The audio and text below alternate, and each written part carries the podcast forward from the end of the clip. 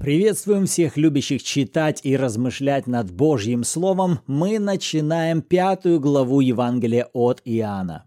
Вы на канале Арим, и с вами Андреевы, Руслан и Ирина. Это подкаст «Библия. Читаем вместе». И сегодня мы прочитаем с 1 по 16 стихи.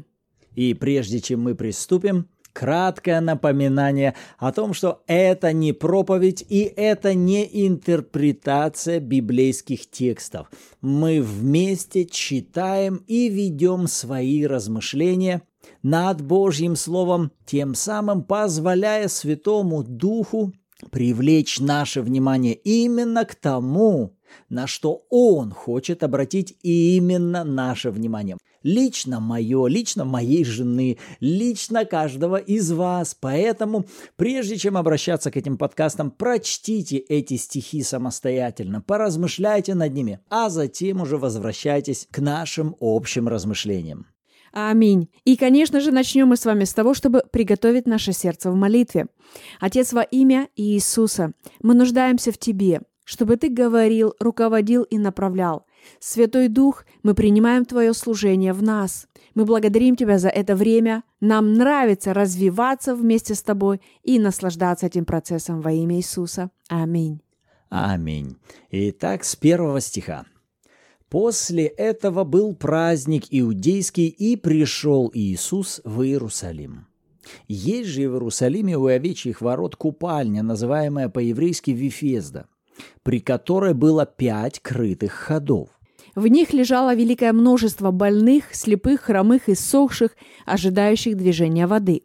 Ибо ангел Господень по временам сходил в купальню и возмущал воду. И кто первый входил в нее по возмущению воды, тот выздоравливал, какой бы ни был одержим болезнью.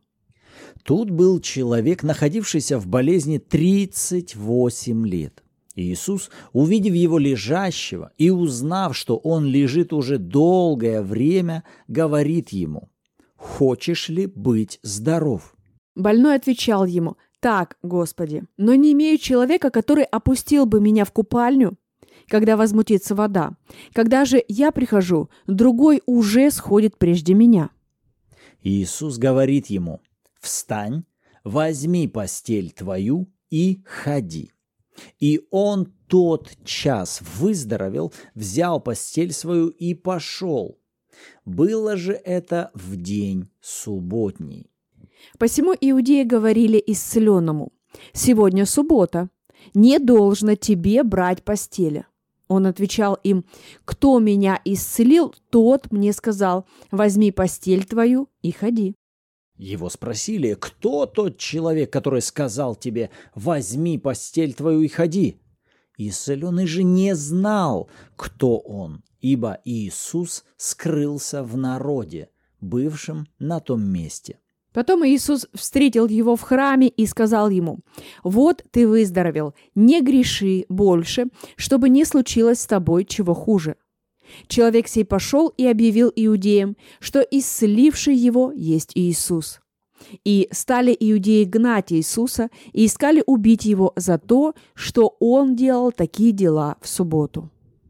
Вроде бы и хорошая история, но конец как-то меня немного расстроил. Вроде бы и чудо произошло, и исцеленный начал ходить, а тем не менее в результате на Иисуса устраивают гонения и даже ищут его убить. И знаешь, о чем мне это уже говорит прямо сейчас? Опять-таки о личном выборе и решении в жизни каждого из нас, на чем делать акцент на чем фокусироваться, на хорошем, что делает Бог в нашей жизни, или на чем-то негативном, на чьих-то ошибках, на промахах, на том, что не так, что не соответствует нашим ожиданиям, на чем мы фокусируемся. Потому что в данном случае сейчас мы прочитали историю про яркое чудо, Жизнь человека коренным образом изменилась. Это чудо человек получил сверхъестественное исцеление, восстановление, новый шанс к жизни.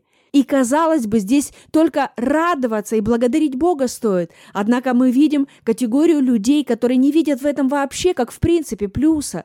Вы понимаете, они не видят повода для хвалы, для благодарности – Они увидели минус, они увидели нарушение, они увидели ошибку, они увидели то, что не соответствует их мировоззрению. И они увидели в этом повод, чтобы преследовать его. Вопрос, а что видим мы? На чем мы с вами фокусируемся сегодня? Замечаем ли мы то, что Бог хорошее делает в каждом дне, прямо сегодня? Или все-таки мы до сих пор фокусируемся на том, что где и как неправильно или не так, как должно. Мы фокусируемся на благодарении и хвале Богу за Его милость, за Его благодать, и мы рассматриваем Его работу в каждом дне. Или таки мы позволяем врагу воровать это и делать вид, что каждый день он похож один на второй, это просто обычные серые будни, скучные, ничем не интересные, ничем не привлекательные, ничего не происходит, а где вообще Бог, осуществит он или нет, а вообще думает он обо мне или нет, на чем мы с вами фокусируемся, это выбираем мы.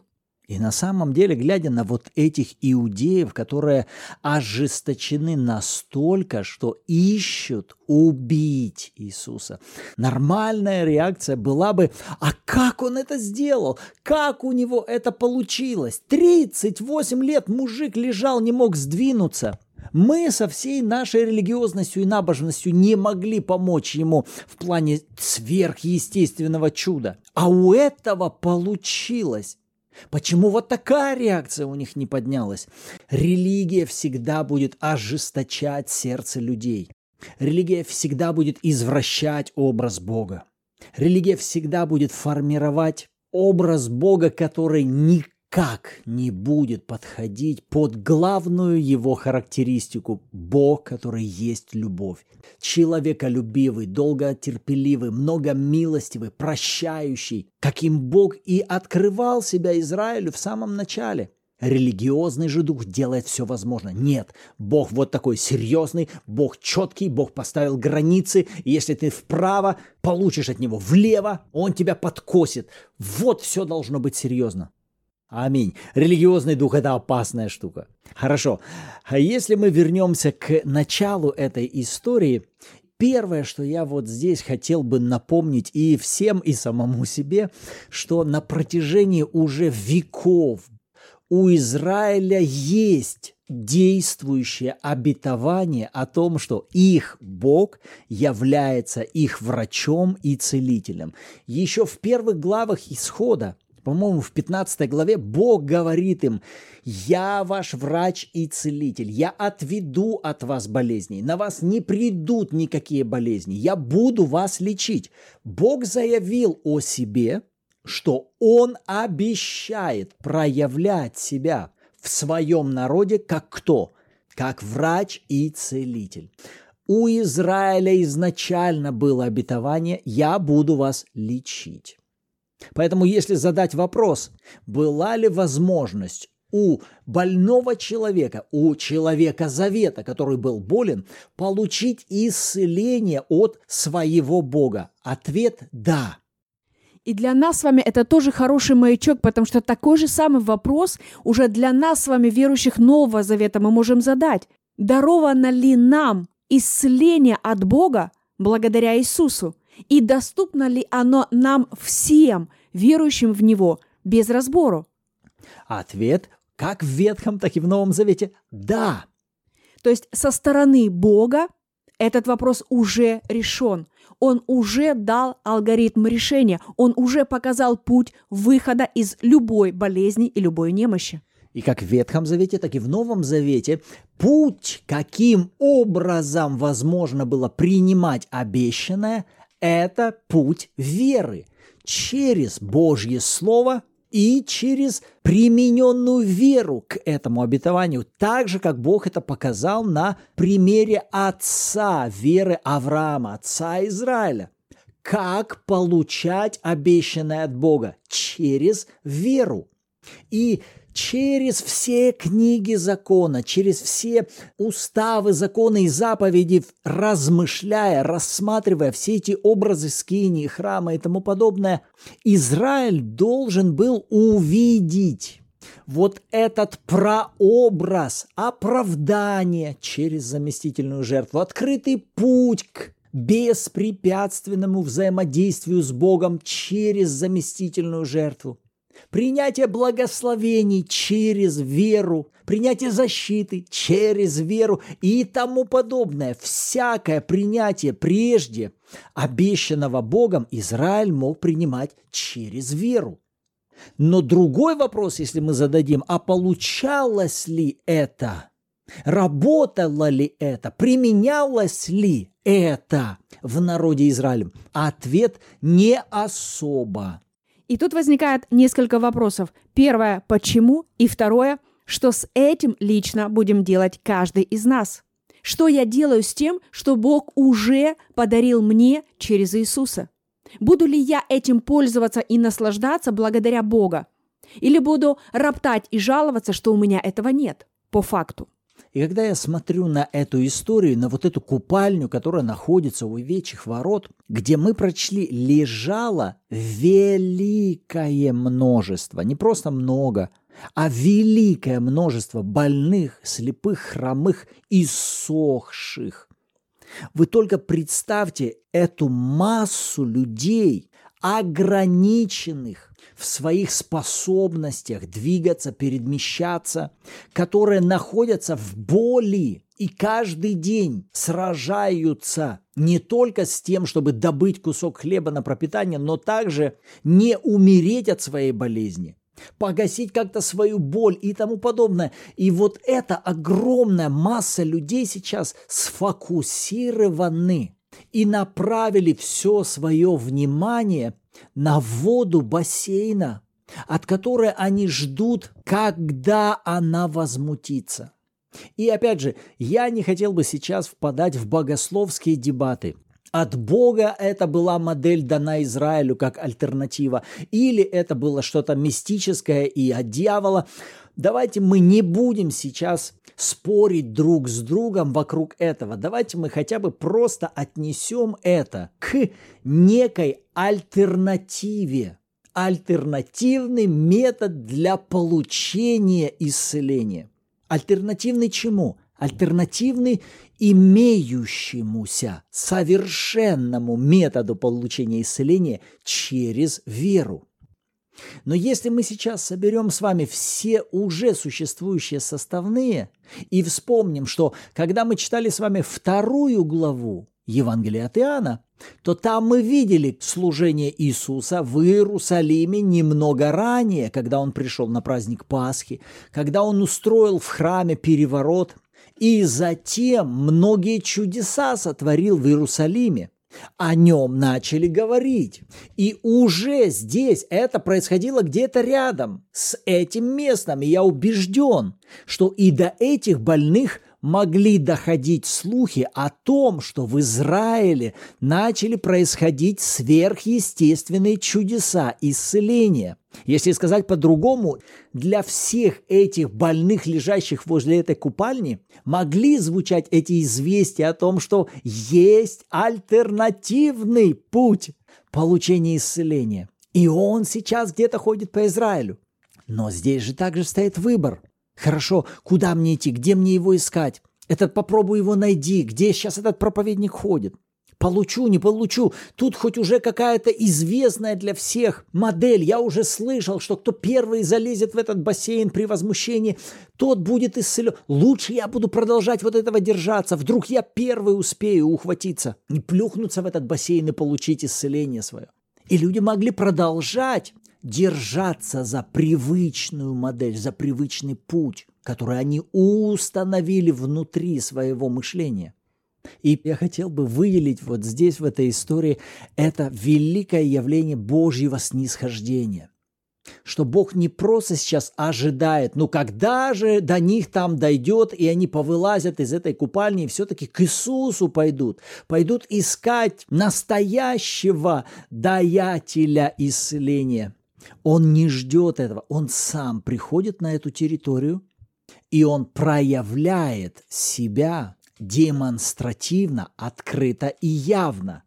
И он не просто устраивает массовое исцеление всех больных, он точечно и локально как бы устанавливает как флажок такой или транспарант. Есть Бог в Израиле, И Он целитель. Он пришел, Он являет себя, и ты можешь прийти и получить исцеление так, как Он обещал это делать. Он сделал это через Слово. И я верю, что Божье исцеление, Божьи обетования доступны нам именно через принятие от Бога Слова. Напомню слова псалмопевца, где звучат «Они воззвали к нему в скорби своей, и он услышал их, послал Слово Свое и исцелил их, и избавил их от могил их». Каким образом Бог даровал им исцеление и спасение от смерти? Через то, что Он послал им свое Слово – а значит, как Израиль могли принимать исцеление, избавление, искупление через принятие Его Слова? Как Иисус сейчас действует с этим больным? Он дает ему Слово. Это Слово состояло из трех глаголов. «Встань», «возьми постель» и «ходи». Что это было? Это было Слово от Бога, к которому этот больной должен был применить свою веру и начать действовать на основании этого слова, что он и сделал. Как только он двинулся, он тут же вступил во взаимодействие с силой Божьей. И это странная вообще история. Почему? Да потому что для меня удивительно, этот человек не знает даже, кто сейчас перед ним стоит. Если спросить, у него есть вера в Иисуса как Господа, я сейчас вижу, что этого нет. Он совершенно не знает сейчас, кто перед ним. Все, что сейчас перед нами, это человек, посланный от Бога, который говорит, возвещает сейчас слово веры этому больному. Этот больной берет сейчас этот третий вид Божьего слова, стратегическое слово, как мы его называем. Он берет его делает дела веры, и это тут же приводит силу Божью к ее проявлению. И когда сейчас я смотрю на то, что делает Иисус, и что сейчас происходит между этим больным и Иисусом, посмотри, там все люди, они как рыбаки вот на речке, которые, представь, должны постоянно не отводить свои глаза от этой глади бассейна в этой купальне, чтобы не пропустить, когда она начнет возмущаться. Потому что если ты пропустил, все, кто-то другой первее тебя прыгнул туда, получил свое чудо и все. Тебе снова надо будет ждать неизвестно сколько, пока она возмутится. И можно сказать, они должны были быть все просто вот сфокусированы на этой воде и на ее движении. Но сейчас Иисус приходит и он демонстрирует альтернативную модель исцеления, или, можно сказать, Петру, истинную модель исцеления, и он как будто сейчас возмущает этого парализованного чем? Словом, и говорит, отреагируй на это движение воды и духа. И он реагирует и движется в этом направлении.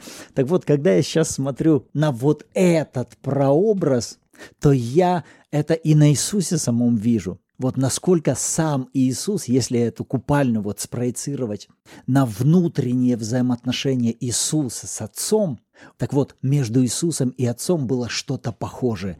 Иисус вот так же внимательно всегда созерцал Духа Божьего внутри себя. Когда Дух Божий двинется, когда вот это движение воды в его духе – оно произойдет. Он всегда внимательно был сфокусирован на вот этом движении Духа внутри себя. И если Дух Святой двигался внутри него, только тогда Иисус двигался. Если Дух Божий не двигался, Иисус ничего не делал. Помнишь, как с Лазарем? Пошли, пошли быстрее, там Лазарь помирает. Иисус не идет. Почему? Потому что нет вот этого движения воды, нет вот этого движения Святого Духа в Его Духе. Но когда приходит время, о, он понимает, вот сейчас пора идти, пошел. Мама приходит, давай чудо сделай, там у них вина нет. Он внимает туда, на эту гладь воды внутри, там штиль. Что тебе и мне не пришел еще час. Но как только движение воды пошло, как только Дух Божий двинулся, окей, мы двигаемся в том же направлении.